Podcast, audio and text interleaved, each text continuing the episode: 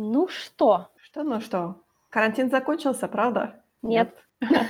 Ну, ты знаешь, уже народ так, честно говоря, я просто по долгу службы мне приходится выходить на улицу и ездить по всяким там, скажем так, э, инстанциям, то народ уже так, честно говоря, к маскам относится очень отрицательно. Но в них жарко. Очень. Я не могу просто дышать. Особенно сейчас 30-33 градуса, когда лето у нас началось просто вот так. Лето. Лето вкл. Да, это так странно. Я в субботу утром ехала на дачу в в флисовой курточке. Когда я вышла из машины буквально через два часа, то я сразу влезла в шорты и в майку, потому что я поняла, что я сейчас жарюсь просто. И когда я ехала домой в понедельник, то я просто, я стояла в пробке, я просто умирала от духоты, от жары. То есть я как-то, я не знаю, что, что с этой погодой. Что 2020 год нам вообще готовит. У нас всего лишь шестой месяц, полгода всего прошло. Что происходит? Пожалуйста, остановитесь. Нет, нет, я, я просто не хочу, не хочу даже думать. Тем более, вон сейчас это люди без масок будут шляться, и у нас количество случаев вырос растет, то про них никто не говорит. М. Все очень плохо, короче. Плюс у нас как бы начался июнь месяц, это Pride Month. Мгм. А, В Америке начались свои проблемы, Black Lives Matter. Как говорится, я как человек, который пережил три революции на своей жизни и одну еще незаконченную войну, то я желаю им большой-большой удачи. Они такое ощущение, что они каждый год, ну, в году они устраивают периодически эти революции, но как-то они никуда не уходят. Так что я желаю хотя бы им разобраться в какой-то момент с этими всякими революциями. Но они же технически добиваются не революции, они добиваются реформ. Это немного не то.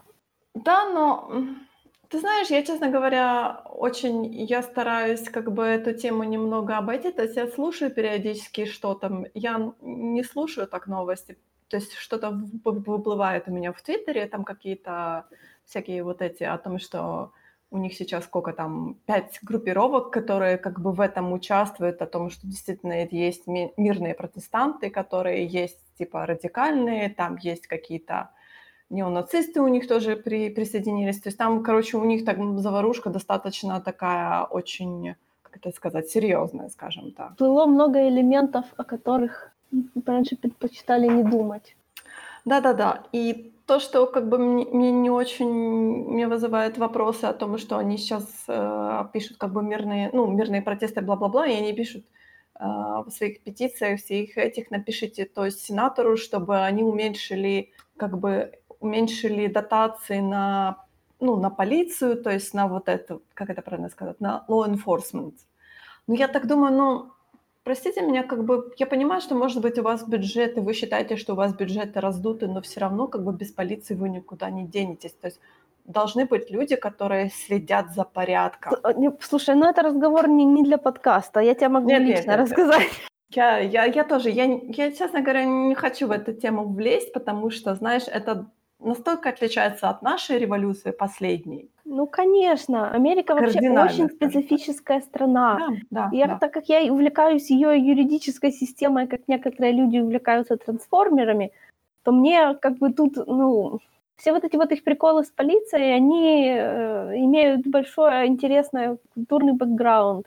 Это сложный вопрос. Это даже ни с чем так особо не, не сравнишь, да, потому что это все равно, что вот это отношение к, чер- к черным, да, оно как бы, ну это, конечно, расизм, но это расизм, связанный же не, с- ну, не конкретно с цветом кожи, это же с классом, знаешь, это все равно, что если бы всем, кто жил на Троещине, если бы у нас, знаешь, вот была Троещина, и с нее нельзя было бы уехать, если ты, уч- если ты живешь на Троещине, то ты можешь только работать, э, учиться только в Тро- на Троещине, да, только, в переполненном классе на Троещине. Если ты будешь учиться на Троещине, все будут об этом знать. Ты никуда не сможешь на нормальную работу поступить, ты не сможешь уехать с этой Троещины, и у тебя на лбу есть штамп. Ты с Троещины, понимаешь? Даже если ты не с Троещины. Это знаешь, как это, поправь меня, это что-то типа апартеида, наверное. Ну, конечно, у них же до сих пор вот эта вот жуткая Мгм. сегрегация в районах, да. То есть почему эти районы плохие, а эти хорошие? Потому что они поддерживались такими очень-очень давно, и из-за того, что больш- большинство капитала в Америке переходит от родителей к детям, то получается, что то, что тот расизм, который был за- установлен вот в разделении городов еще после Второй мировой, он сейчас никуда не делся, потому что даже если его специально не форсируют, то он все равно естественным образом практически не размылся. Потому что были созданы ну, вот эти вот системы, да, из которых выйти нельзя, да, то есть если ты родился в плохом районе, то ты будешь ходить в школу в плохом районе. Если ты ходишь в школу в плохом районе, у которой мало денег, да, то ты, ну, то есть твои зарплатные э, ожидания, возможности будут значительно ниже, да, хотя вы по факту ничем, ну, по сути, не отличаетесь, да, потому что ты просто, просто родился, просто ходил в обычную школу, да, то есть вот так вот, если так посмотришь, то, в общем-то, ничем не отличается, да, и непонятно, откуда бугур, да, вы же типа одинаковые. Если не понимаете вот этой вот интересной, ну, ну, говорю, у нас такого аналога нет, я же говорю, я могу раз с Троещиной сравнить. Спасибо. Но, трое... Но у нас все равно такого нет. Ты можешь просто взять и переехать, и все. А там так нельзя. Ну, это то же самое у них получается в образовательной системе, да, для того, чтобы попасть в какой-то престижный университет, какое-то престижное высшее э, учебное заведение, то ты должен либо хорошо учиться и все равно заплатить сумасшедшие деньги за то, чтобы попасть в институт, ну, высшее учебное заведение, потому что у них немного другое, либо ты должен получить вот эту сумасшедшую какую-то спортивную стипендию, но тогда ты должен пойти в школу, в которой будет вот эта стипендиальная эта программа. Ну, и это То есть там тоже. тоже там тоже у меня, честно говоря, я читала, голова болела немного. Конечно, всегда есть всякие вот эти вот, ну, люди там, которые супер талантливые, которые все равно вылазят. Но это очень сложно. Поэтому, когда вот, вот, ну, блин, ну чего же вы хотели, если у вас вот так вот? А то, как полиция работает, да, и профилирование полиции, да, это тоже колоссальное это самое, потому что они как бы это действительно плохие районы, но это факт.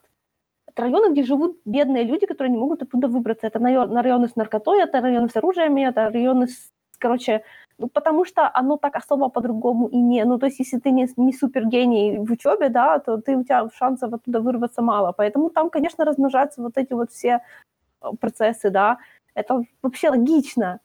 То есть я не вижу ничего странного. Это поэтому они так упирают на то, что им нужно реформировать, то есть забрать деньги у полиции, отдать деньги на социальные службы, потому что от, отстреливать это как бы, ну, невыгодно. Ну, то есть, конечно, с этой стороны может быть и выгодно, да, но это нерационально. Они хотят, чтобы а, вот эту вот границу размывали, да, если будут размывать эту границу, то не будет больше вот этого безумного разделения, и не нужно будет это профилирование. Ну да-да-да, они говорят о том, что пустить больше на медицину, на обучение, то есть на социальных работников, да, вот это все как бы увеличит лучше штат вот тех а, людей. А так у них получается, тем, тем более сейчас мы еще входим в такой типа кризис, вот эта пропасть еще сильнее растет между теми и другими, да, и полиция становится еще злее, потому что, ну, понимаешь, да, ну, вот э, давление на вот эту вот, на этот излом. И когда на него давление, то, конечно, туда стягивают полицию, они все становятся напряженные, да, то есть вот, ну, температура повышается, да, в среднем. Ну, то есть и то, что, и то, и то, что, и то, что в Америке полиция совершенно, да, она из-за того, что у всех, like, пистолеты, то они, если смотреть вот это все американские, ну, как бы судебные практики, да, ну, там, конечно, из-за того, что там много у всех очень оружия, то есть я, с одной стороны, как бы и полицию понимаю, да, но с другой стороны, нарушать процесс, то есть у нас тоже есть такой феномен, да, что у тебя такое ощущение, что в полиции остаются работать только садисты, потому что вы как бы вынуждены, у вас есть сверху как бы такой, мы не профилируем, но мы на самом деле профилируем. Идите патрулируйте, идите погоняйте, ну вот, собственно, вдруг они там как-то собираются, да, и на каждые 100 случаев, когда вы кого-то погоняли, у кого действительно что-то как бы, ну, я не знаю, с какой-то пользой, то всегда будет кто-то, кого вы просто примете за. Даже, и, опять-таки, момент, когда вы не, абсолютно не имеете права человека безоружного застрелить на месте. Ну, like, like какого хрена? Это же это, это так не должно быть. Их, и совершенно, ну да, и прикол же еще в том, что они так делают, а их потом отмазывают. И это отмазывание тоже как бы понятно, да, потому что я понимаю, почему присяжные, вот перед присяжными это могли вынести, да, да, хоть даже перед судом, да, ну, потому что если у полицейского были основания полагать, что человек, типа, э, собирался причинить ему вред, то он имеет право стрелять. Я говорю, помнишь, такой фильм был Minority Report, где они, типа, предотвращали преступления до того, как они произойдут? Типа, у них там были, помнишь, такие э, трое оракулов, которые ну, вот именно предугадывали эти преступления, и они там ловили этих преступников до того еще, как бы, когда преступление совершилось. Я понимаю, о чем ты говоришь, о том, что... Потому что у нас же, получается, то же самое происходит. То есть, как бы, даже те... У нас существует, как бы, такая, знаешь, немного презумпция, как это правильно сказать, высшая власть, что ли? Я не хочу даже так громко говорить. О том, что Вроде как мы все правы перед законом, но кто-то более правее. Эм, у нас он за последние сколько-то лет напринимали всякой такой херни, Ой, да. что с- вообще обычному человеку обратиться в суд, вот как у меня раньше, как это фан факт, моя лучшая подруга, когда ей было типа 18 лет, выступала в суде, потому что больше некому было. А сейчас в суде не может выступать никто, кроме адвоката, да? А адвокату нужно платить деньги. То есть если у тебя нет денег, то ты не можешь быть представлен в суде, получается. Ну ладно, хватит, хватит про это. Ты вспомнила трансформеров, да? Почему это ты про них вспомнила? Случайно? А Скажи мне, с чего бы это? С чего бы это ты вспомнила про трансформеров? Такое внезапно совершенно почему-то посмотрела Бамблби 18 года, на Что который тебя я... Да вот как-то, знаешь, лежал давно. Подумала, может, надо его удалить наконец-то. Ну, в общем, я его посмотрела, и я осталась вообще в шоке. Ты знала, что этот фильм писала женщина? А, по-моему, да. Ну, Это же женщина, которая была одним из продюсеров э, Харли Квинн и and Birds of Prey. по-моему, э, по-моему, она какой-то была еще что-то у нее с мультипликацией была связана. Нет, скажи мне, пожалуйста. Да вроде нет. Вроде Или я нет. или разве я не ее увидела. самая первая была? Потому что я помню, что кто-то был из кто-то из сценаристов, по-моему, был в мультипликации до этого, до Бамблби. Режиссер. А, да, окей, действительно. Он, э, такое он ре- режиссер работал или работает в Лайке. Да, Трэвис, Трэвис Найт. Мгм. Да, Paranormal, Box Trolls и Куба и две струны. Ну, ты знаешь, я, честно говоря, я, честно говоря, ничего там такого от анимации увидела. Не, ну а что там можно было увидеть от анимации? Ну, не знаю. Ну, была ли хорошая физика общения человека и Бамблби? Да, конечно, неплохая, очень приятный он был. Я, я, даже, я, я даже трейлер этого фильма никогда не видела, потому что он вообще прошел полностью мимо меня.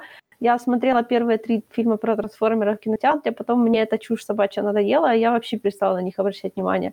Поэтому, когда Бамблби вышел, я тоже на него не обратила внимания, потому что, ну, а зачем мне на него обращать внимание, окей? Но теперь я вижу, что Кристина, Хадс, Кристина Ходсон, она тоже, как и я, когда смотрела первый фильм, обратила внимание на то, что у Микаэлы была арка, и ее возмутил тот факт, что Микаэла здесь не главная героиня, поэтому она взяла и написала по факту арку Микаэлы только нормально. Да, за что ей большое спасибо. Это совершенно добротный детский фильм, такой действительно хороший, а не как Шазам. Ну, то есть он как бы... Я уже успела прочитать, почитать немножко комментариев, я увидела, что он плохой, потому что он не блокбастер. Да, это вообще не блокбастер. Это практически фильм Джона Хьюза, только про трансформера и Чарли, которая хотела стать механиком. Но для этого ей пришлось побороться со своими страхами. Это, понимаешь, это просто первый компетентный фильм про трансформеров, который я когда-либо видела, поэтому он на меня произвел хорошее впечатление. Я помню, что мы с Сашей сцепились когда-то пару лет назад, где-то в старых подкастах есть это, о том, что мы тоже говорили про Бамблби. Он с таким восторгом отзывался от этот, об этом фильме. Мне он что-то как-то не понравился. Я вот сейчас не могу вспомнить, почему. А, то есть со мной ты не сцепишься. Я потому что я не помню, честно говоря. Ты знаешь, я... Ты знаешь, на самом деле я даже не хочу его пересматривать, потому что вот, вот что-то мне не понравилось. То ли потому, что он был как-то, может быть, он повторял вот эти старые трансформеровские фильмы бэевские, то ли потому, что, опять-таки, там был какой-то перекос в сторону экшена. По-моему, там третий, а, третий акт какой-то слишком такой экшен-дривен был. Там вообще акшена почти не было. Ну, там был экшен. Да, но его было очень мало. Ну, Там буквально была одна драка. Во-первых, там была драка Бамблби и двух э, этих э, десептиконов в самом начале, где Бамблби потерял голос. Это я вспоминаю. Уже. это была короткая драка, это была практически казнь. Да, но еще было, я говорю, в самом последнем, по-моему, акте была вот эта арка, где Бамблби там разрывал этих десептиконов на части. Сейчас я... Я помню, что-то там был какой-то винт, нет? Там была, да, та- там была цепь. Там была цепь, цепь, да, Да. цепь. Что-то там такое было, и мне, мне вот как-то что-то не понравился этот момент. Всякое такое. Я помню, что был, был интересный момент такой странный довольно-таки, когда э, люди э, спели с десептиконами, и кто-то нам сказал, типа, мол, «О, может, мы не будем с ними сотрудничать, их все-таки десептикона зовут. Мы такие, да, не-не-не, все хорошо, все прекрасно, все. По-моему, там никто их не назвал десептиконами вслух. Разве? Я вот помню, что это какая-то такая была странная такая фраза оброненная, что типа, мол, «Э, может быть, с ними как-то... ну». Я же говорю, это не то, чтобы, знаешь, фильм, like... Ну, то есть он не страдает какой-то особой сложностью. Не-не, он просто, он такой, да, ты знаешь, довольно-таки подростковый Ну, он, фильм. он, он детский, такой. да, он такой... Он такой, знаешь, young adult, наверное, всё-таки. Я, не, он не young adult, потому что для young adult нужно много страданий. Тут главная героиня хоть и 18 лет, но она э, умница, поэтому там особо страданий не было. Герой, я помню, что герой Дж- Джона Сины как-то он такой был странный, он мне что-то я так и не смогла как-то понять, что вообще, что вообще с этим персонажем происходит.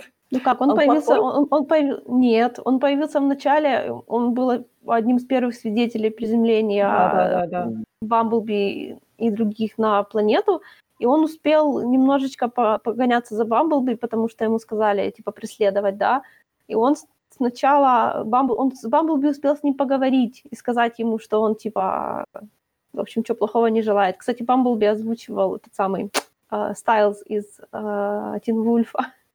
Ой, там он сказал буквально Пока он фразы. еще разговаривал, да, но он вообще Да. звучал как ребенок, это было так интересно, я никогда не задумывалась, что Бамблби, он, like, маленький, ну, не, наверное, не совсем, он, конечно, такой гаврош.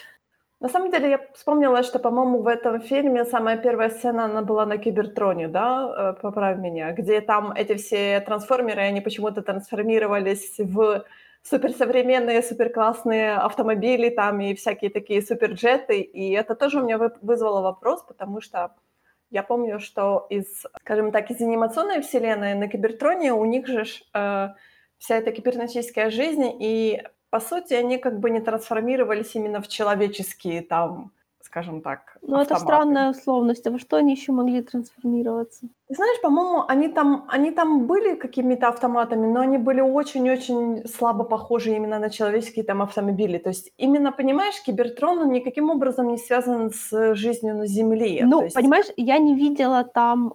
А, во-первых, они же а, знают, по-моему... блин. Знаешь, вот я прям такие глубокие лорные моменты я сходу не вспомню. Мне показалось, что они не просто так же отправились на Землю, то есть они знали Нет, нет, Землю. там же, э, э, если я помню точно, то там был такой премис о том, что Optimus Prime посылал на все, э, как бы они рассылали своих что-то типа шпионов на планеты, на которых может быть жизнь чтобы на них типа спрятаться от э, десептиконов, скажем так. На Кибертроне же, как всегда, гигантская, грандиозная революция, война идет между десептиконами и автоботами, да? Но мне показалось, что он отправил Бамблби сюда, потому что он знал, что здесь будет хорошее место. Может быть, потому что ты смотрела его свежее, скажем так. Я помню, что премис был такой о том, что они пытались найти себе место для того, чтобы спрятаться. То есть Да, как бы они именно так. проигрывали войну, по-моему, с десептиконами. Кибертрон, он э, за счет того, что там что-то там случилось с искрой, Кибертрон на Кибертроне жизнь умирала. То есть эта кибернетическая жизнь умирала, и они решили как бы переселиться на планету, где они могут спрятаться просто, не просто как бы захватить жизнь, как, как десептиконы, типа, мол, это наша планета, все окей, пошли все нафиг отсюда. Нет, а как бы автоботы, они хотели именно симбиотическую жизнь вместе с обитателями этой планеты. Поэтому, когда Но- они но- прилетают но- как но бы на этого, Землю... но этого там так особо не было. В общем, суть в том, что герой Джона Сцены, он успел, э, то есть он успел увидеть Бамблби еще как бы ну, нормальным, да, до того, как прилетели десептиконы, потому что он же не отличает автоботов от десептиконов, да. И Мгм. когда он увидел, что они, э, ну, стреляют и воюют и все такое, и сам Бамблби тоже, понятное дело, тоже стреляет и воюет, то ему это все сразу так как бы разонравилось. А в конце, когда у него опять появились доказательства того, что он, ну, типа, что э, тут не все одинаковые они, то он отпустил в конце главную героиню. Типа, не, ну, не сдал ее. Когда они победили, то он ну, вспомнил свою первую встречу с ним и типа понял, что его предчувствие по поводу того, что Бамблби неплохой, оно типа правдивое. Вот. Он был изначально их просто билетом как бы из сюжета, чтобы их обоих не поймало правительство. Точнее, всех троих. Там такие были какие-то моменты, ты говоришь, вот что, что там мне не нравится, сейчас не могу вспомнить. Была как абсолютно такая немного дурацкая сцена с, в, этим, в этом доме, когда типа Бамблби пробрался в дом, типа ему было что-то скучно или что-то так такое, телевизор смотрел. Ой, да, это был очень глупый момент, потому что она не И, между прочим, он потому разнес что- весь дом. ну, не, ну, не разнес весь дом, он поломал много мебели. Ну, просто да. э, он был ужас, очень, момент был очень глупый, потому что героиня она не прикинула, что она сама только что пришла домой и застала его таким. Она почему-то uh-huh, сразу uh-huh. приняла на себя ответственность uh-huh. за случившееся, что было очень глупо, потому что как? Да, я помню, да, это, я помню вот этот момент такой, он странный был очень именно в, в сюжет как-то вписан, такой очень. Понимаешь, потому что как-то так... А, то есть, э, с одной стороны, понятное дело, что как бы сюжет химинизирует Бамблби немного, то есть мы накладываем на трансформеров человеческие эмоции и прочее, прочее, но тут он показан вот в этой сцене, он больше показан, знаешь, как такой щенок, которому вроде как скучно, он Да-да. забегает в дом, и да. он все разносит, знаешь, там на пути своем. Это было так странно как-то, потому он что... Он не специально. Вообще... Это, знаешь, да, это, но... просто, это, это хорошо сочеталось с тем, как, какой у него был голос детский в начале.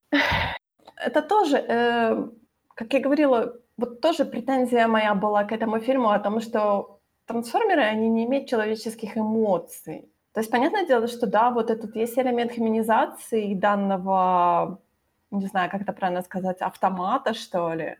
Ну так он же Но... туда полез не, не для того, чтобы, ну я не знаю, постигать человеческую культуру. Он пошел посмотреть на их, э, ну, на их технику. Да, но как ты знаешь, между, между прочим, все разнести и в конце трансформироваться, знаешь, так от страха, так типа, опс. Но это он сделал случайно. Да, то есть, ну, как-то, так знаешь, очень странно было, потому что я понимаю, что вот это... Ну, опять-таки, я возвращаюсь, у меня такое ощущение, что я, знаешь, повторяю вот те же... Э, я повторяю те же аргументы, которые я говорила Саше, ну, параллельно. Я с тобой согласна. Ну что, это был реально худший момент. То есть как-то да, так и м- зачем это? Мне понравилось, что у девочки семья не стереотипная, такая нормальная, да, то есть то, что а, то, что она на всех обижалась, да, это, это была как бы ее проблема, а не их проблема, и они были с ней очень хороши терпеливы, и все такое, готовы были поддержать. И ее младший брат был написан как реалистичный младший брат, который был в меру такой, знаешь, вот, вот, вот верю я, Да-да. он действительно младший брат. Да, я с тобой согласна. Было такое, да. Просто она такая, знаешь, была написана вот именно, она как-то была немного шаблоновата. Вот ты, ты сказала вот про Микаэлу из, э, из, скажем так, из бейской части трансформера. Угу. Действительно, она как-то и повторяла, вот у нее, знаешь, она такой фьюжн между Микаэлой и Сэмом. Сэмом? Ну да, да, Сэм Уитвики. Да, то есть она какой-то такой странный фьюжн, такой, знаешь, может быть, им нужно было написать какого-то оригинального персонажа, не оглядываясь на вот эту бейвскую не знаю, не знаю может, я, ну вот, ну, не знаю, может, просто был такой сильный эмоциональный отклик на Микаэлу именно, потому что, я же говорю, у меня он тоже был, потому что она мне понравилась, то есть мне понравилась, там у нее была арка, которую никто не помнит, кроме меня, я не знаю, почему мне это так забавляет. В первом фильме она как будто вообще главная героиня, если бы камера Б на нее не так смотрела немножко. Вообще, вот этот фильм похож, знаешь, это такой фьюжн фильма про трансформеров и фьюжн про, знаешь, как есть такой жанр э, фильма «Девочка и лошадь». Да, да, да, да, да, да. да. Вот тут очень-очень похоже. Но да, да. мне здесь понравилось, что здесь очень нормально прописано вот это вот эмоциональное взросление главной героини, как ни странно. Потому что то, как она как бы ну не то чтобы устроила свою жизнь, да, то есть она, очевидно, поборола то, что ее как бы держала, да, вот эта вот злость, которая в ней была и которая ее постоянно раззаборивала, она прошла. И она легко, ну, не то чтобы легко Бамблби отпустила, ну, типа, когда я вот досмотрела этот фильм, у меня было такое ощущение, что нужно делать сиквел про сделать другого главного героя, да, а потом в конце второго фильма вернуть ее, и чтобы в третьем фильме главных героев было двое. Ну и их supporting cast ы, возможно. Это было бы здорово. И все вокруг, типа, ну, вокруг Бамблби, понятное дело.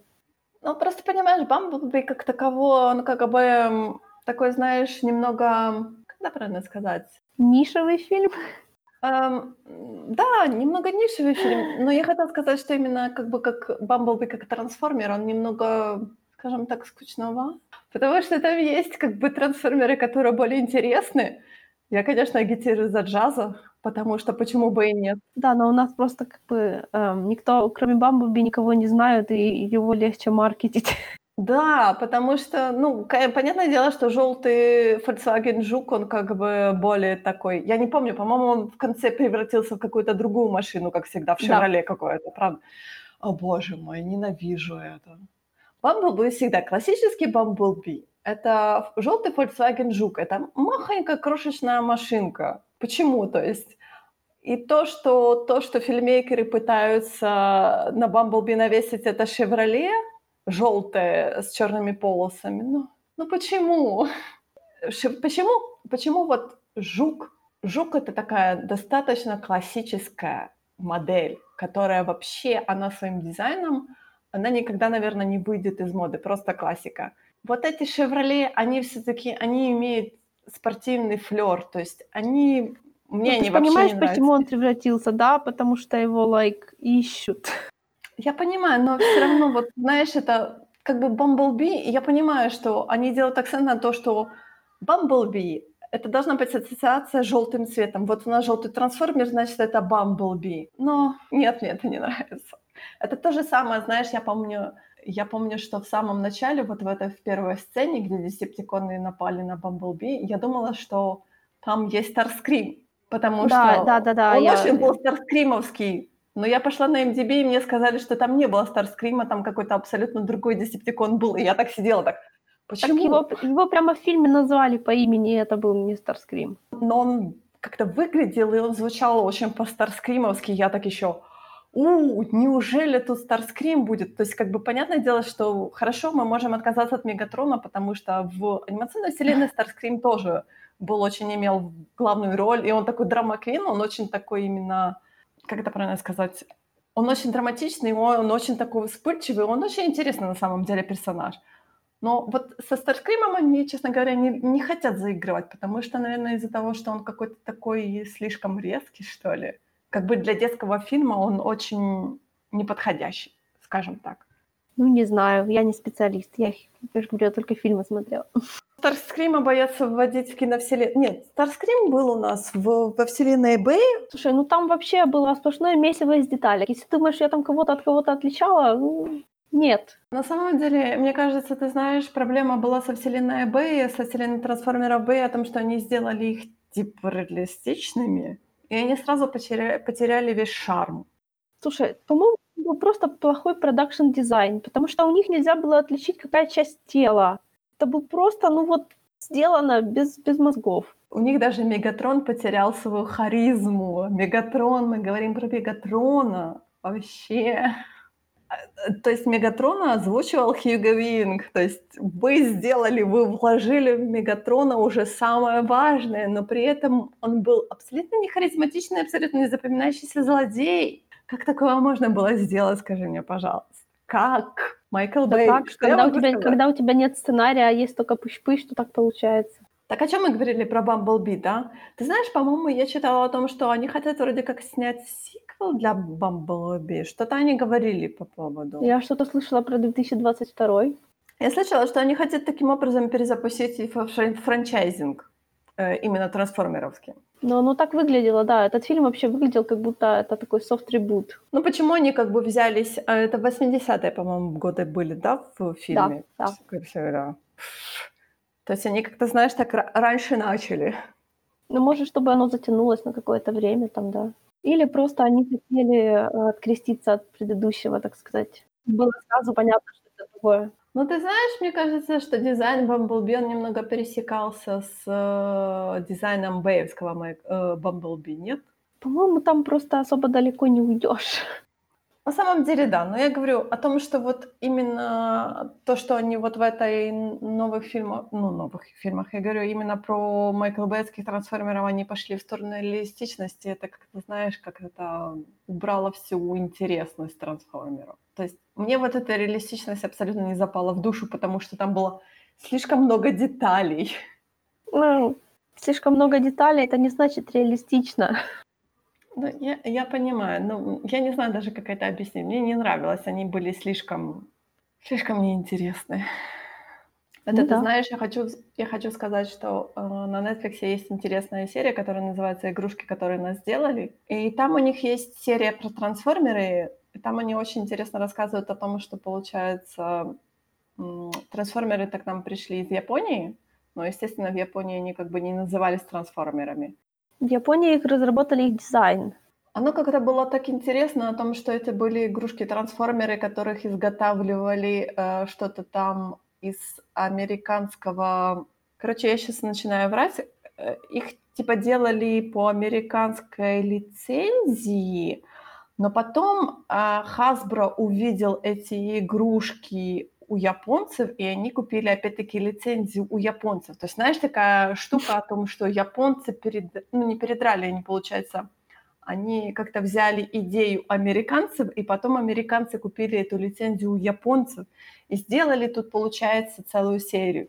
А почему эта серия как бы получилась? Потому что Hasbro там же, по-моему, э, у них было что-то типа коллаборация с Марвелом, и Марвеловцы сделали для них типа вот эту всю большую сайт-стори к этим всяким э, трансформеровским игрушкам. То есть они всех этих персонажей придумали, придумали их имена, придумали там чуть ли не биографии и всякое такое. Франчайзинг, грубо говоря, построился за две ночи.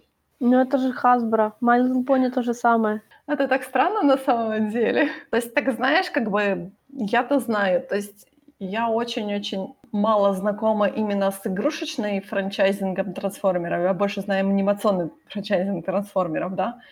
Но, как бы, получается, анимация, она поддерживала игрушки. То есть оно как-то так интересно у них родилось, потому что я думала, что, знаешь, как бы анимация, она была первичная, но нет. Сначала были игрушки, которые поддержали анимацией, и потом у нас уже пошли комиксы, и потом у нас уже пошло все, все остальное, как бы полнометражный. И я говорю не про боевский полнометражный, я говорю именно про да, я понимаю. Угу. мультфильм, да. Анимацию полнометражную, да, там такую серьезную, мегасерьезную, которую они вспоминают, так, честно говоря, так очень осторожно. Они говорят, что да, у нас есть полнометражная анимация трансформеров. Кстати, очень-очень интересная серия э, на Netflix про игрушки. Да, да. Я, я знаю. Я знаю, что там есть один ютубер, которого я знаю. Почему я зацепилась, я начала смотреть про Химена. У них, кстати, есть на Netflix отдельный большой фильм про Химена. Невероятно. Они как бы рассказывают всю вот эту линейку, откуда родился Химен и как он эволюционировал, как Шира появилась и прочее. То есть я так понимаю, что они больше это подвели к тому, что вот у нас есть мультсериал про Ширу, а смотрите, у нас есть целый фильм про Химена, который вот рассказывает, почему Шира появилась, да? А потом у них вот в этой серии же про игрушки, у них там тоже есть серия про Химена, но там, по-моему, она более коротенькая, а не более компактно рассказывает. Потому что про Химена там вот это именно большой фильм, они там с самого начала до самого конца как бы рассказывают. Типа от, от самого рождения до самого заката, скажем. А, заката? А, ну, вообще-то Химен, да, закатился, скажем так.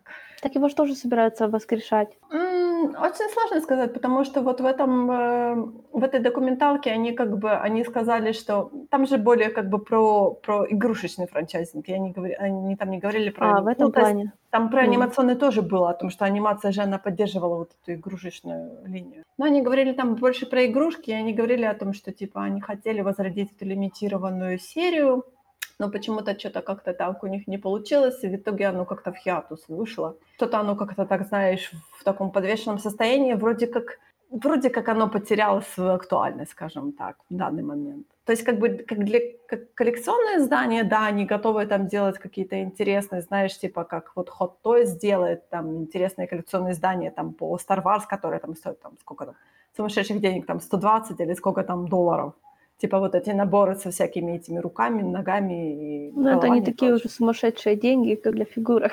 Как бы они пока говорят это, ну, по крайней мере, вот в документалке они сказали, что именно это такое, знаешь, чисто коллекционное издание, и не такое, как было раньше, а то есть вот такое было массовое, типа, ну, слушай, чем, чем меньше плохого ширпотреба в большом количестве, тем лучше. На самом деле, я, честно говоря, всегда, всегда, когда смотрю эти документалки, когда они показывают там, например, этих коллекционеров, я так немножко ужасаюсь. Потому что они так типа, мол, да, мы на eBay аукционе купили вот эту маленькую фигурку, которую раньше выпускали гигантскими э, там тиражами. Я купила за 400 долларов, потому что она была в идеальном состоянии в нераспакованной коробке. Я так... Фанатизм от нераспакованных коробок – одно из главных загадок вселенной, по-моему, потому что никто никогда не трогал его, ее своими грязными руками. Э, Все равно такие сумасшедшие деньги платить, как бы... М-м. Да. Ты, кстати, не смотрела Ширу на Netflix? Нет, и не хочу. Я тоже. Дай пятюню. Слишком много людей пишет про нее хорошо, слишком много людей, которым я не доверяю, пишет про нее очень хорошо, я понимаю, Да, что... есть такое. Я это немножко не переживу. Я немножко не, я немножко не перевариваю друзья детства, которые спустя э, дофига лет все еще друг друга любят больше всех на свете. Это просто блевотина перво, перво, первокачественная. Поэтому простите. Ну, у меня, видишь, немножко другие критерии. Я вообще ничего не знаю про этот сериал, просто я так обхожу его десятой дорогой, да. Ну, давай, наверное, отставим трансформеров, потому что я на самом деле могу про трансформеров очень-очень много говорить. Поговорим снова про Звездные войны. Вернемся в наш любимый фэндом, точнее, замочим наши ножки. У нас очень много новостей по Звездным войнам, правда? Ну да, давай, расскажи мне новости по Звездным войнам. Что у нас по Звездным войнам есть? Во-первых, мы знаем, во-первых, мы знаем, что второй сезон Мандалорца, он так и остается на октябре, то есть там ничего не меняется. Все ну там да, работают. они же там все те же люди, которых, небось, каждый день проверяют. Там людей мало, студия сет один, никаких левых людей. Ну, они же все сняли на самом деле Мандалорца. Сейчас они просто А, делают ну. эти визуальные эффекты. Ну, знаешь ли, что им еще снимать, если в октябре у них премьер, э, в октябре у них выходит второй сезон? У них, они уже ничего вообще не должны снимать. Ну, допустим, допустим. Зато у нас Дебра Чау говорит о том, что они усиленно готовятся к Обивановской серии. Ей! То есть я так понимаю, как только они снимаются карантин, не знаю, где они будут, в Лондоне, или все-таки они останутся в Лос-Анджелесе и будут там снимать на той же студии, где они снимают, точнее, на том же сете, который они называют The Volume, э, где они снимали «Мандалорца», может быть, они там же и будут снимать Оби-Вана, а может быть, они что-то поменяют. Честно говоря, я надеюсь, что мы что-то узнаем, потому что я так слышала слухи о том, что скоро-скоро, там что-то где-то через недели две уже собираются снимать эмбарго на, на съемки. Не эмбарго, а в смысле карантин на съемки. Мгм. Так что, может быть, скоро мы что-то увидим. А, на самом деле, буквально вот сегодня, слэш вчера появились такие новости о том, что а, директор нетфликсовского фильма «Extraction» а, Сэм Хэргрейв тоже заявлен как а, second, э, second unit директор, то есть второй режиссер, скажем так, и который будет снимать, эк- точнее, который снимал экшен для второго сезона «Мандалорца». Который оценить мы пока не можем. На самом деле это мне вызывает немного большие вопросы, потому что я «Экстракшн» не смотрела. Я, честно говоря, я поняла, что я не люблю пустой экшен, когда, знаешь, весь фильм один экшен, меня это начинает нервировать, и я не вижу в этом смысла. Но на самом деле он, по-моему, ставил тоже экшн-сцены в Atomic Blonde, и что-то там в Avengers он делал тоже с экшн-сценами. И все говорят о том, что «У, Фавр добавляет больше экшена в «Мандалорце». И я так сразу начинаю немножко задумываться. Когда ты говоришь о Авенджерсах, это сразу это неоднозначно. Скажи, в которых? О боже мой, в которых? А, Да. По-моему, в Эндгейме. Ну, это значит не комплимент. Это так, подозрительно. Где-то я видела, ты знаешь, где-то я видела перечень того, что он делал, но сейчас у меня эта новость убежала, я потому что так на нее посмотрела и говорю, меня больше смутило то, что, знаешь, то, что они говорят такие, о, во втором сезоне «Мандалорца» будет больше экшена. Ну, вообще-то, м, как бы не в экшене дело, наверное, да, у нас в «Звездных Слушай, ну, войнах». может, там будет какая-то серия, которая будет более экшеновая, знаешь, какая-нибудь. Экшен-дривен такая. Да. Что у нас еще во втором сезоне было интересного? На самом деле, что у нас перенесся... Мы говорили с тобой про High Republic? Нет, по-моему, мы не говорили с тобой про High Republic, о том, что перенеслась премьера книжек по High Republic, э, которые должны были выйти в августе, которые первые книги еще должны были быть на Star Wars Celebration, который отменен, естественно, сейчас. И сейчас они, получается, перенесли э, пре- премьеру первой книги по High Republic на февраль месяц 2021 года, и следующая книга будет в марте 2021 года. Что на самом деле у меня вызывает большие вопросы, потому что последний раз, когда они выставляли тизер, все писали о том, что вот у нас книги уже давно-давно готовы, они чуть ли не в печать уже ушли. А сейчас в твитах, когда они написали, когда авторы писали о том, что вот у нас действительно перенесся премьера, они пишут о том, что они сейчас что-то дописывают, что тоже мне очень не нравится. Они уже вторую дописывают. Ну, я не знаю, для меня самый большой страх о том, что они почитали все эти э, возмущения фандома, скажем так, счастья фандома, который сказал, о боже мой, зачем нам этот High Republic? Что вы сделали с ним? Зачем давайте про Old Republic писать? и они начали что-то усиленно переписывать. Меня это пугает, кошмарно. Ну, слушай, мы узнаем только потом, когда все случится, и пыль осядет, и кто-нибудь начнет говорить. Да, а вот вам, смотрите, я, вот я выложил черновик, да? Черновик своей книги по Harry Public, да. Да, чтобы мы могли посраться, что из этого было хуже. Но достойная конкуренция. Что у нас еще по зазнамонам? Комиксы к нам возвращаются Куча в конце слухов. этого месяца. Ты знаешь, я говорю, я тебе жаловалась о том, что куча слухов действительно у нас, но я как-то не хочу их поднимать, потому что слухи — это новости, это одно. Слухи — это совершенно другое. Слухи — это, знаешь, чисто такое кликбетовское, потому что даже те Star новости на YouTube, которые я смотрю, я даже, когда они поднимают из пены у рта, начинают эти слухи муссировать, мне просто хочется выключить это видео и демонетизировать, вот там, знаешь, нажать, нажать дизлайк, потому что меня это очень раздражает. Разве, разве дизлайки демо- демонетизируют? Нет. То я уже что-то сказала, что странное, да. Я вроде как маркетолог, но как-то я с Ютубом плохо работаю, да. На самом деле, какие слухи тебе там? Напомни мне, пожалуйста, какие-то слухи. Ну, последнее я видела, что Трауна кастят. Да. Ты знаешь, это одни из тех слухов, которые очень хочется верить. Так же, как и о том, ну, что Рекс вернется, например. Ну, это, знаешь, это что, чтобы еще бросить? Все, что Палпатин возвращается еще раз, не будет таким эффективным, как мы кастим Трауна.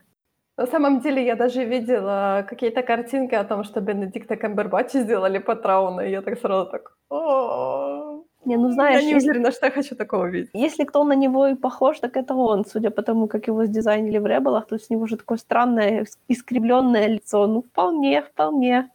А то предлаг- предлагают на него всяких симпатичных чуваков, и сразу думаешь, ну, ребята, нет, нет, давайте будем искренне здесь. Я Он помню, должен что выглядеть на... как чебурашка, да-да-да. Ну.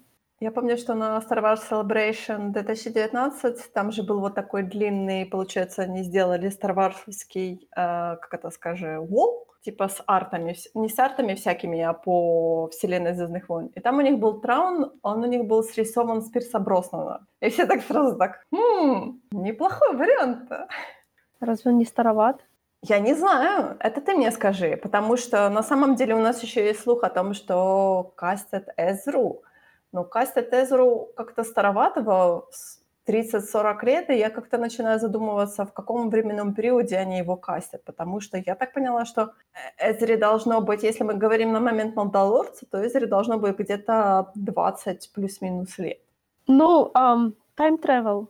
Знаешь, как Мандалорец построен, это мы, значит, нам никто никогда не скажет, что это э, like он, а они с Трауном, блин, ты просто еще не знаешь этого прикола, потому что в Rebel ах есть элементы time travel а, только там time travel у них, а, знаешь, без, а, без мультивселенной time travel. У них вот именно один временной такой вот канал, по которому иногда можно, короче, иногда некоторые вещи проскакивают туда-сюда, но все, что проскочило, то все уже, значит, типа, предопределено и так. То есть, когда ты из будущего возвращаешься в прошлое, то прошлое уже случилось так, что ты возвращался. Ну, то есть ничего нельзя поменять, типа. Поэтому, знаешь, серия, в которой мы рандомно увидим двух чуваков, который, один из которых будет синий, а другой, который будет какой-то загадочный этнисити, как было в кастинг-коле, если он, конечно, не врет.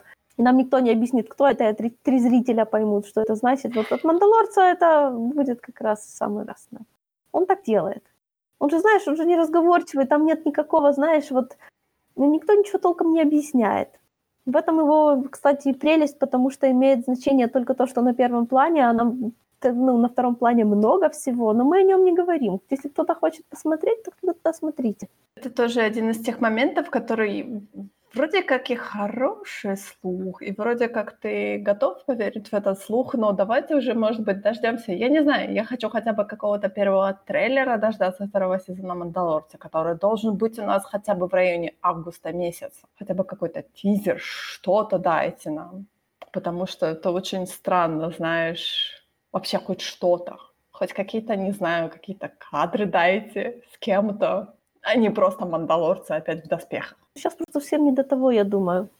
Сейчас же все Ну- все откладывают, все все, ну, в общем, они же понимают, что реально не до того. То коронавирус, то потом еще вот эта их политика. Ну, они ждут чего-то. Чего-то там. Ты маркетолог, ты скажи, когда будет выгодно выпустить трейлер. Ну, на самом деле, понятное дело, что они должны его выпустить, когда у них там все поутихнет. Например, они могут выпустить, они должны выпустить трейлер, то есть я так понимаю, что они планировали выпустить трейлер к Star Wars Celebration, там же наверняка должна была быть какая-то большущая панель. Плюс у нас говорится опять-таки о том, что у нас какие-то будут анимационные сериалы. То есть у нас анимация возвращается в Star Wars. То есть у нас Star Wars Celebration был, должен быть в август, у нас был, должен был быть месяцем Звездных войн. Я так подозреваю, что он так и будет, просто все уйдет в онлайн большей частью. То есть у нас просто у нас есть канал Star Wars на YouTube, например, и у нас есть опять-таки сайт Star Wars, то есть они могут все эти панели сделать. То есть от этого никуда они не денутся. Но вот как они, например, будут будут обходить, потому что, понятное дело, что на Star Wars Celebration есть вот этот момент о том, что у нас есть зрители э, в зале, которым показывается больше, потому что вот, например, когда Мандалорцы, первый сезон Мандалорца, они показывали зрителям в зале, то зрители, которые смотрели эту трансляцию на YouTube, они этого не увидели, потому что вот те зрители в зале, они заплатили деньги как бы на вход, поэтому они, они вот получают вот эту свою плюшку, сладенькую Интер- плюшку. Да. Интересно, а если они поймут, что люди в интернете, нас очень много, и мы тоже могли бы заплатить? Может быть, вполне возможно, смотри, у них есть стриминговый сервис, скажем так, Disney+, да? А, ну они за это мы заплатить не можем. Да, мы за это заплатить не можем. Но они могут сделать что-то, какой-то дополнительный контент для пользователей Disney+. Ну, понятное дело, что это можно спирать. Но они могут это сделать. Я на самом деле не знаю, спирачено ли все, что лежит на Disney+, потому что там же много всяких ремастеров хороших, старого. Должно быть демант на рынке для того, чтобы спиратить это и выложить. То есть если кто-то, ну, если кто-то скажет, а дайте нам, пожалуйста, то я так думаю, найдется человек, который это сделает. Как по мне, как по мне, то нужно подождать августа месяца. Мне кажется, и вот эти э, революционные настрои в Америке тоже уляжутся, и карантин у нас немножко отойдет на другой план, потому что у нас вроде как прогнозируют зимой второй виток карантина, так что это все у нас немного уляжется, и они смогут эту всю информацию как бы выбросить нам. И потихоньку мы узнаем, что же все-таки происходит. Может быть, может быть, мы начнем получать какую-то информацию, например, когда начнется сниматься Убивановская серия. Я так думаю, что как только они начнут снимать Убивана, а, то наверняка мы об этом узнаем, то есть все раструбят об этом. То есть это же такой будет именно маркетинговый хороший ход. Смотрите, мы снова возвращаемся, из какой серии мы возвращаемся. Или там, например, а, Кассиана, то же самое. Вот это, ты знаешь, мне Боже, кажется... Кассиан, Кассиан, я опять про него забыла. Да, вот именно, ты знаешь, проблема с кастингом, что вроде как мы его ждем, потому что это интересный э, временной период. И именно интересно за счет того, что, знаешь, там такое столкновение, именно грид такой будет. Но мы про него постоянно забиваем, забываем. Это просто ужасно, правда? Ну, наверное. Да, мы, мы просто знаем, что вот э, какие-то кастинг-новости, они вывалятся на нас, относятся к Кассиану, к серии про Кассиана. И просто это было так давно. Ну да, это было А у нас давно. тут еще и месяц за три идет. Да, Точнее, да, да. три за один. Да, у нас тут немного все смешение, да. Но на самом деле, почему мы начали говорить про «Звездные войны»? Не только новостями одними, но Disney Plus документальный сериал идет по «Мандалорцу», который очень-очень классный, с моей точки зрения. Я не знаю, может быть, ты меня поддержишь. Да, я тебя поддержу. Я видела четыре серии, и мне очень понравилось который на самом деле никто-никто не смотрит, что очень обидно, потому что он очень интересный. На сам... Я очень люблю такое, знаешь, за кулисное видео, когда они все вот это рассказывают. То есть в этом есть какой-то интерес, знаешь, то есть это не просто такое, что вот нарушается, знаешь, как бы в театре ты заглядываешь за ширму. Нет, нет, нет. Это намного интереснее, потому что это документальная серия, они очень много рассказывают, как проходит вот этот весь процесс а, съемок, как они а, общаются с актерами, как вот этот у них а, идет взаимоотношение режиссеров между собой и того. Потому что, мне кажется, у них очень интересно построен, как Фавра говорит, что у них очень интересный построен процесс. Такое ощущение, что, знаешь, иногда у меня вот, когда я смотрю эту документальную серию, у меня такое ощущение, что они все снимают чуть ли не одномоментно, знаешь, такое, ну, понятное дело, что нет, потому что у них всего лишь один вот этот сет, э, the volume, как они его называют. То есть он у них один, но иногда вот как, э, я помню в каких-то последних, предпоследних сериях Филони говорил о том, что нам нужно было там какие-то, ну, мелочи какие-то доснять, чтобы их вставить там в серию, чтобы такой, типа, клей был в серии, и он mm-hmm. сказал, что мы просто пришли там чуть ли не в обеденный перерыв, там поздвигали какие-то декорации, поменяли вот этот э, сет, вот этот виртуальный экран, и там поснимали какие-то кусочки, которые мы потом типа вклеили уже в серию, ну, типа грубый эдитинг сделали. И я так сижу, так думаю, вау. То есть у них такой, знаешь, очень интересный процесс идет, вообще такой, знаешь, коллаборационный, то есть как бы режиссер с режиссером, они общаются, знаешь, они там какие-то берут свои там идеи, они приносят эти идеи, они общаются с Фавро, то есть у них такой, знаешь, идет глобальный какой-то коллаборационный процесс. Меня больше всего, ну, понятное дело, да, я Story Group передаю воздушный поцелуй, муа, вот. Но для меня самое важное сейчас получается, что это уже, как бы, знаешь, следующий виток хорошего кино. Я сейчас объясню, что я имею в виду. Потому что а, манера снимать кино, ну, человек зеленый экран приводит к тому, что кино становится бездушным. А здесь они одновременно делают абсолютно олдскульные съемки, потому что это по факту съемки ну, на локациях. Да. У них все сразу в кадре, да, у них все сразу тусят, у них актеры взаимодействуют между собой, а не то, что э, не к ночи будет помянуто. Э, мы сюда, короче, пришли и не знаем, это свадьба или похороны. Вообще потрясающе. Это просто кинемато- кинематография 1.01. Так и надо всем, нет. А тут они, понимаешь, вот настолько они хорошо и... Знаешь, вот хорошие сериалы, они должны по мере своего создания меняться.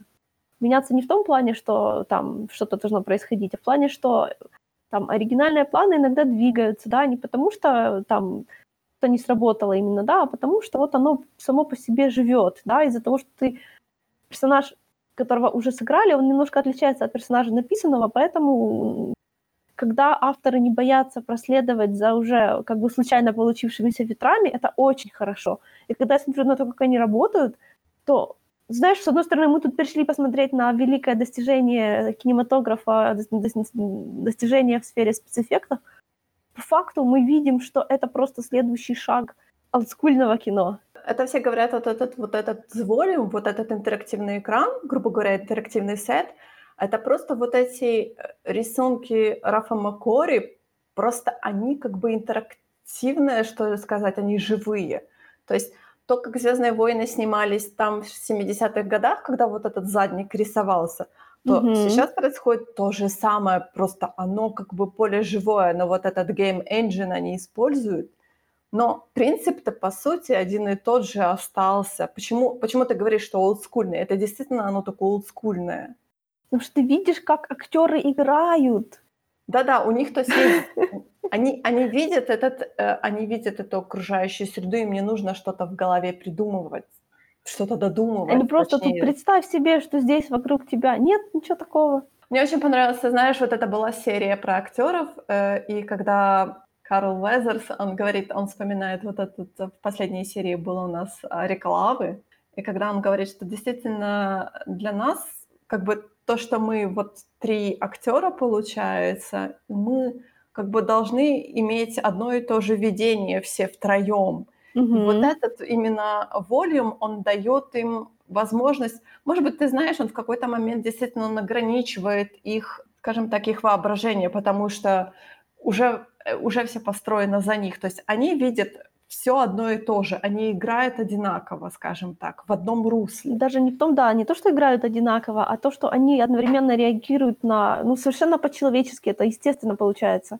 А, а не то, как, например, если был бы вокруг зеленые экраны, и они бы как бы, у них бы немножко вот отличались их, скажем так, их игра отличалась есть, бы немного, потому да. что каждый видел что-то что-то свое. Или там скажем. они не реагируют все на голову на зеленой палке, знаешь? а то, что они реагируют, оно для них более настоящее. И вот, ну, я не знаю, это настолько здорово, что просто можно в нормальной, контролируемой совершенно атмосфере любое время дня, ночи, когда хочешь, просто приходишь делаешь.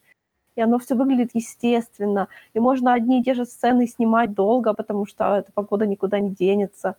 Да-да, как этот говорил э, оператор, да, Басья, да, как он говорил, что я могу снимать закат хоть 10 часов, и он ничем не поменяется. То есть мне не нужно вот сидеть с камерой и постоянно как бы его читывать, этот закат. Нет. Я могу сказать, что давайте еще раз, еще раз, еще раз, еще раз. То есть это тоже для него свобода такая. Это, кстати, вот этот оператор, который сейчас снимает Дюну, или точнее уже снял, наверное, Дюну. Потому mm-hmm. что он тоже, он говорил, что они, по-моему, он, по-моему, тоже как-то так он говорил о том, что ему нужно после Звездных войн переключаться на Дюну немного, так типа уходить от Звездных войн. А ты не знаешь, Дюны там, это же технология или нет? Я не могу тебе сказать. Я знаю, что Westworld тоже использовали они ту же похожую они технологию. Просто, они просто в этих же документалках сказали, что это дешевая технология. А, я знаю, что к ним, когда они снимали первый сезон, к ним очень-очень много режиссеров приезжало, потому что даже Оливия Уайлд, она сейчас э, подалась в режиссуру. Ее же муж снимался в седьмом, о, в, точнее, в восьмом эпизоде, а он один из э, байк-труперов. И она к нему приезжала на сет, и она смотрела, и она, по-моему, в Инстаграме тоже очень писала, что это просто ее поразило, как это настолько вот именно такая, знаешь, прогрессивная технология, которая именно... Ты не мучаешь себе голову именно декорациями, именно вот этим поиском локаций и прочее. То есть тебе не нужно... Это, это действительно удешевляет вот именно рабочий процесс. Съемок. Мне просто интересно, это типа всем они действительно будут давать, ну, не знаю, давать или э, открывать тайну постройки ТМ другим студиям? То есть буду давать, не знаю, в лизинг? Я не готова тебе сказать, но я знаю, что, по-моему, они строят же, они, э, на, по-моему, на этой неделе или на прошлой неделе была такая новость о том, что они хотят построить дубликат такой же, только в Испании, по-моему. Или Там я уже что-то дешевле, наверное. Ты знаешь, у меня тут просто куча новостей, но, по-моему, что-то я слышала про мне кажется, они должны были еще что-то такое подобное сделать в Лондоне, потому что все-таки все Звездные войны, они как бы снимались большей частью в Лондоне. Потому что вот «Мандалорец» — это первый их продакшн, который снимается в Лос-Анджелесе, в Америке, скажем так. Как бы я хотела, чтобы те, кто делают файлы Дрездена, получили доступ к этой технологии. Это просто, знаешь, потому что, знаешь, читаешь книжку, и ты иногда понимаешь, что, ну вот, э, тебе кажется, что сериал просто будет настолько другим, потому что то, что здесь описано, ну, оно не может быть в сериале, потому что это слишком круто для сериала. Но когда ты видишь вот эту технологию, ты начинаешь думать, блин, ну если это уже прямо так, то может у нас, like, вот эти миры фейри, они вполне могут быть и, и нормально сделаны, потому что их там надо немного, а просто без них никак. Я тебе не готова. Ты знаешь, ты знаешь, может быть, мы увидим плоды этого, потому что оно, знаешь, потихоньку-потихоньку оно начинает внедряться. Может быть, знаешь, лет через, не знаю, пять мы увидим все больше и больше. То есть на самом деле, на самом деле это что-то, мне кажется, знаешь, это очень похоже на театр. Да, потому что все-таки да, у да, них да, да, ограниченный да, да. вот этот сет. Тебе кажется, что там, знаешь, есть какая-то глубина и дальность, но все равно вот эти все, у них очень много крупных, средних планов, скажем так, такого, знаешь, именно, оно вот именно такая театральщина немного. Ну это же отлично, это просто супер. Ну, то есть, как бы, знаешь, когда смотришь, вот, например, на «Мандалорца» и смотришь на, скажем так, сиквельную трилогию, то очень ви- видна разница, знаешь, между вот сиквельная трилогия у нас такой, знаешь, масштаб, и «Мандалорец» у нас такой камерный достаточно. Я Эх. не говорю, что это плохо. Я говорю, что Не-не, это, мгм, да, это, очень, это очень разные. Потому что я даже вот я даже читала о том, как Марк Хенмилл говорил про Мандалорца. Он говорил, что действительно, ну вот отличается, что вот Star Wars, э, точнее, в Skywalker сага у нас там такой типа глобальный какой-то масштаб, и это все на тебя эти спецэффекты да, давят. И в Мандалорце оно все такое камерное, оно все такое хорошенькое, и ты как бы такой весь расслабленный это все смотришь, то есть такое все абсолютно другое отношение к этому сериалу. Как бы ничего мега такого серьезного, глобально ничего не происходит, никаких, знаешь, судьб галактики не решается, и все, ну такое, типа, мол, окей. Ты знаешь, такая, типа, местечковая история, скажем так. И оно так, и оно так выглядит немного, знаешь, такое оно все... Провин- провинциальная. Да-да-да, что-то такое, знаешь, типа, ничего глобального, никаких там, знаешь, стар-дестройеров, ничего такого. Это я наговариваю, потому что вполне возможно, что во втором сезоне появится у нас какой-то Destroyer или что-то такое, знаешь, у нас, может быть, глобальность серии немного ра- расширится. Ну, если верить слухам, то персонажами расширится. Ну, посмотрим, ты знаешь, потому что очень-очень много слухов. Я не знаю, честно говоря, по слухам у нас все должны в Мандалорце появиться. Я не А очень может, хочу. это действительно будет сиквел чего-нибудь. Или в Боквилл чего-нибудь. Это все не в Мандалорце. Может быть, да. Может, типа они, знаешь, такой сделают одну серию, как э, предесессора более глобальной какой-то другой серии. И у нас Мандалорец будет такой, знаешь, с крошкой йодой стоять и так говорит, а, что я тут делаю, да? У меня рядом с домом в подземном переходе теперь есть граффити с крошкой йодой. А, на самом деле, я так понимаю, что ты пропустила, э, точнее, ты не посмотрела две последние серии э, э, про практические там спецэффекты и именно про Последняя серия, ты знаешь, она очень интересная, но для меня она была очень нервная, скажем так. О, Господи. Они рассказывали, как этот весь процесс у них, скажем так, даже не съемок, а подготовки, предсъемок происходил. И я вот прямо перед подкастом, я так его немножко перелистала, риснула, потому что когда я смотрела серию, я поняла, что у меня просто, знаешь, мозг взорвался, потому что они, получается, до съемок они сделали раскадровку, то есть они что-то типа анимаци- анимации сделали на каждую серию. То есть, естественно, был сценарий, они его, грубо говоря, там очень так, знаешь, легко анимировали, то есть просто там, знаешь, набросками анимировали, то есть сделали анимационную раскадровку, а потом они по анимационной раскадровке сделали превиз. То есть они, грубо говоря, сделали, знаешь, как вот эти недоделанные серии «Клона воин», скажем так, превизуализацию. И так они сделали на каждую серию. И я такая, ну, вроде как для режиссера это не очень хорошо, потому что вроде как вы ограничиваете режиссерское видение, а потом вот я, пересматривая серию, я поняла о том, что вот этот привиз был создан именно как бы взаимодействие режиссера с ну, Было бы странно, если бы режиссер не участвовал в создании его. Да, да, да, да. Ну, я просто вот это меня как-то немного испугало, знаешь, о том, что вот вам привиз, снимайте по привизу, знаешь, типа так. Режиссер такой. Потому что ну все режиссеры такие, типа, мол, о, у меня есть привиз, это так здорово, это так классно, все это. А я так, правда? А потом я говорю, а потом я поняла о том, что Дебора Чау говорила о том, что на подготовку, на обычную подготовку, ну, она там снимала, по-моему, The Walking Dead, если я не ошибаюсь. И она говорила о том, что, например, на подготовку к съемкам серии у нее выделяют ей 5 дней, грубо говоря, а тут на подготовку к съемкам серии ей выделялось 2 месяца. То есть для того, чтобы снять серию, она как бы готовится к этому 2 месяца. То есть вот есть анимационная раскадровка, она говорит, как она хочет, потом есть превизуализация, где она смотрит, как это вы, будет более или менее выглядеть, и потом она уже говорит свои какие-то нюансы о том, что а вот тут камера должна быть по-другому немножко. То есть они как бы, грубо говоря, до реальной съемки, они уже знают, как у них будет выглядеть визуально эта серия. Я понимаю, почему они это делают, потому что вообще-то им нужно делать задники. Из-за того, что сет у них такой, им нужно это все очень кропотливо делать. То есть они должны проработать эту серию до того, как они начнут эту серию снимать. Вообще до, до просто до мелочей. Ну да, чтобы были там Помнишь эти приколы про настройки освещения, которые э, для каждой сцены делаются просто и переключаются? Да-да-да. Oh, да. so nice. Ну там, да, как бы они говорят о том, что как бы сет для управления режиссером, он довольно-таки э, не очень сложный, но вот именно, знаешь, вот это именно подготовительная работа очень-очень кропотливая на самом деле. Но я так понимаю, что режиссерам она очень нравится, о том, что у них очень много времени для того, чтобы подготовить эту Э, эту серию, грубо говоря, до съемок даже. И это очень здорово, мне кажется. Но они говорят, что это вот именно... Я так, ты знаешь, я сначала подумала, что, может быть, это получается дороже, но они сказали, что это очень дешевляет процесс именно. Им намного дешевле сделать привиз вот этот и посмотреть, как эта серия будет выглядеть до съемок, чем потом во время съемок что-то менять. Ну да, это прекрасно, да. Меня просто так до глубины души умиляет, что игровой движок использовали. Просто, знаешь, это как двое прекрасных людей поженились и завели ребенка. Да-да, они, они очень, они очень, Фавре очень любит вот этот Game Engine.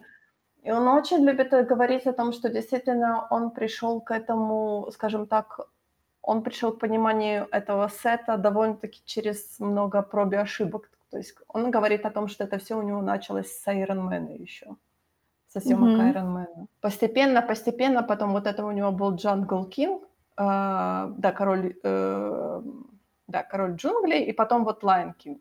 Нет, подожди. Маугли там был. Да, нет, Маугли, он как-то по-другому, по-моему. Маугли разве назывался? Да, по-моему, да. Ну, в общем, мы поняли, о чем. Ну, Маугли, конечно, по сравнению с Мандалорцем выглядит, вот как я говорила, разговариваешь с зеленым бревном, и делаешь вид, что это змея. Ах, называется не книга джунглей. Окей. Ну да, но все равно, видишь, это как бы была еще такая одна из э, ступенечек для того, чтобы дойти до этого сета. Про, а, про короля льва я бы на их месте вообще не заикалась никогда. Про короля льва он говорил о том, что они делали, у них, получается, из-за того, что все же было в э, 3D, грубо говоря, у них был VR-сет, скажем так. То есть он мог управлять камерой в, в режиме виртуальной реальности. То есть это тоже было один, один из тех моментов, которые он понял, что им нужно делать вот этот виртуальный, виртуальный экран, э, точнее виртуальный, как это правильно сказать, все-таки виртуальный сет, да?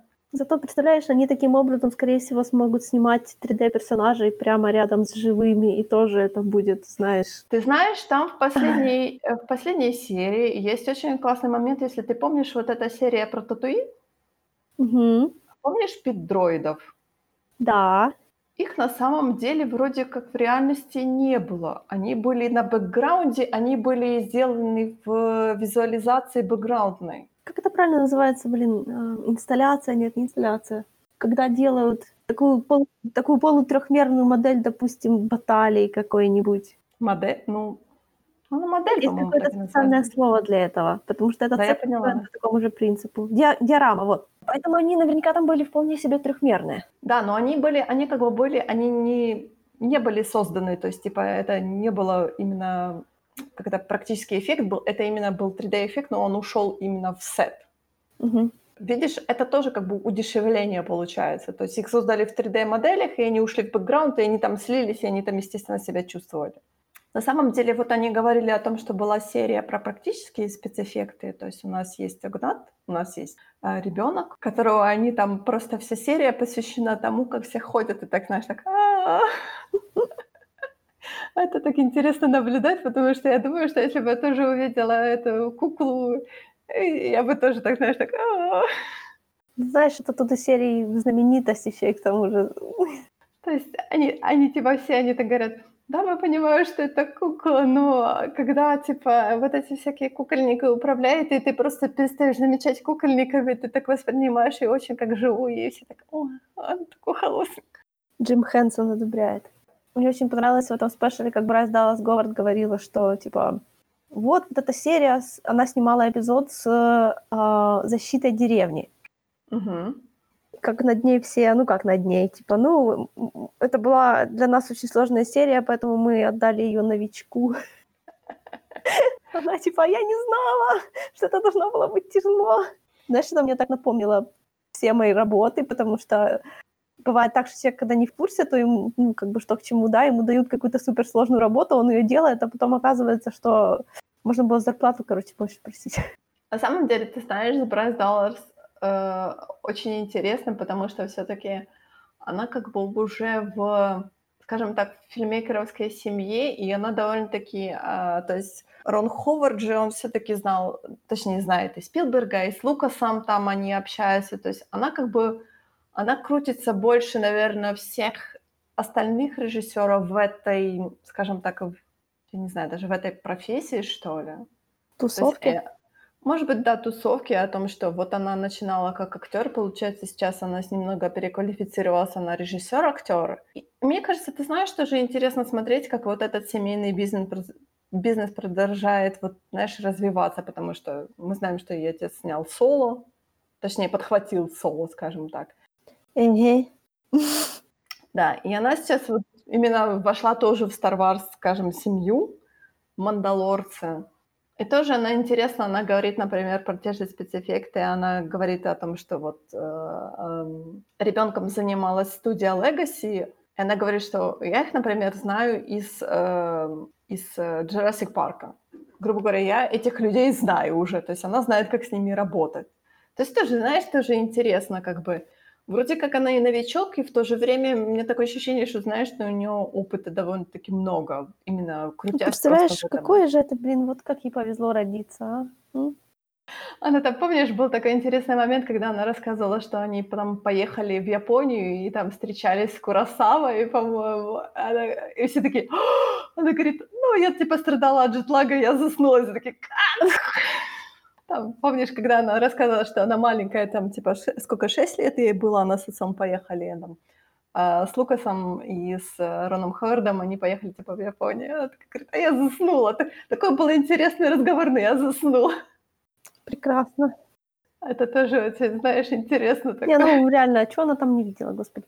То есть тоже, знаешь, как бы интересно, да, они говорят о том, что новичок, но при этом она, мне кажется, тоже очень много может привнести именно этого в этот процесс, именно тех, знаешь, каких-то моментов. И опять-таки, а, мне очень нравится, как, знаешь, они вот в последней серии они сделали как бы Рика Фамию очень главным таким режиссером, потому что а, Фавро на него бросил вот этот весь, а, там получается, они рассказывали процесс о том, как они делали вот эту визуализацию экшен-моментов, и именно Рик Фамилию как бы этим занимался. Он решил попробовать это, ему это понравилось, и он потом предложил это Фавро. То есть ты будешь смотреть, ты там поймешь, потому что для меня это немного такой процесс, знаешь, когда каскадеры типа снимают а, превизуализацию какого-то экшен-момента и потом отдают его режиссеру. Типа они показывают, что мы можем сделать, и режиссер потом типа смотрит на этот экшен-момент и как-то там, знаешь, переделывает, переставляет камеру и прочее. То есть там такое.